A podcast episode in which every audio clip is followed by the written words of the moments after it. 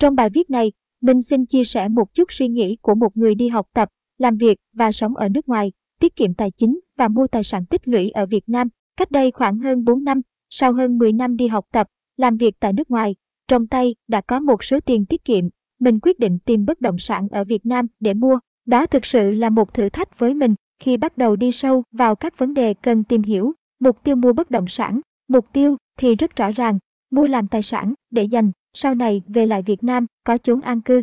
Đồng thời nếu không sử dụng thì có thể khai thác cho thuê tạo thu nhập thụ động, chọn loại bất động sản cần mua, cái này khá nhức đầu vì có quá nhiều lựa chọn, căn hộ, cao cấp, trung cấp, nhà phố, mặt tiền hẻm ở khu dân cư hiện hữu, nhà compound, đất nền, mua bất động sản trong các khu dự án được quy hoạch bài bản với hạ tầng đầy đủ, nhưng xung quanh vẫn còn thiếu tiện ích, hay mua tại khu dân cư hiện hữu với các tiện ích sẵn có, chỉ bước ra đầu hẻm là có đủ mọi thứ, hình thức mua, cái này cũng có nhiều khó khăn, vì mình ở xa, mỗi lần ký giấy tờ gì là phải bay về. Việc vay banh tại Việt Nam khá khó khăn do mình chưa có tài sản thế chấp và việc chứng minh nguồn thu nhập để vay banh cũng không dễ dàng. Khu vực mua, cái này quan trọng để phù hợp với mục tiêu số 1 ở trên, vì nếu mua không đúng khu vực sẽ khó cho thuê và khai thác lâu dài. Ngoài ra nếu chọn khu vực mua không đúng, giá trị bất động sản không tăng theo thời gian, sẽ tạo cảm giác chán nản, hoặc phô mua với các khu vực mà tốc độ tăng giá trị nhanh hơn. Có nên vay ngân hàng hay vay mượn thêm gia đình cũng là một bài toán để cân nhắc.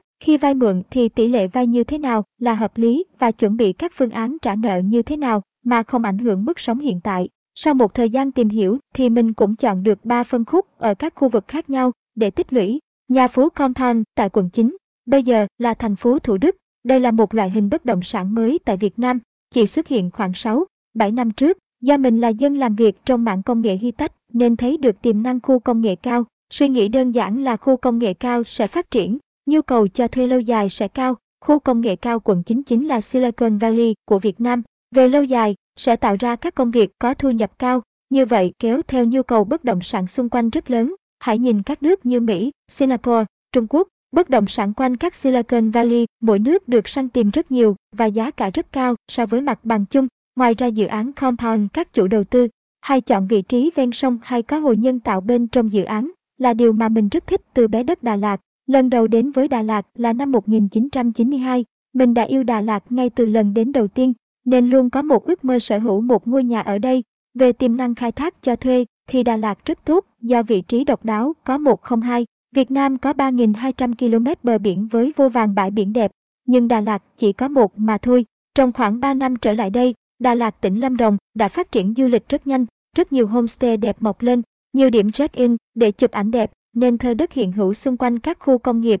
Đây là mảng thứ ba sau hai mảng mình đề cập ở trên. Sau khi dịch Covid ập đến, mình có một số nhận thức thay đổi, một số mảng cho thuê bị ảnh hưởng nghiêm trọng, nên mình dành một phần tích lũy đi tìm mua đất khu dân cư gần các khu công nghiệp. Thập kỷ tới Việt Nam sẽ trong quá trình tăng tốc công nghiệp hóa, nên mình nhận định nhà đất xung quanh các khu công nghiệp sẽ rất tiềm năng, đặc biệt là khả năng khai thác tốt để phục vụ nguồn nhân lực làm việc tại các nhà máy trong các khu công nghiệp. Với việc kiểm soát Covid tốt ở Việt Nam, sẽ có một dịch chuyển lớn của các nhà máy đến Việt Nam với nguồn nhân công trẻ dồi dào, với nhiều khát vọng theo nhận định cá nhân, Việt Nam sẽ trở thành một trong những nước phát triển công nghiệp mạnh nhất của khu vực Đông Nam A.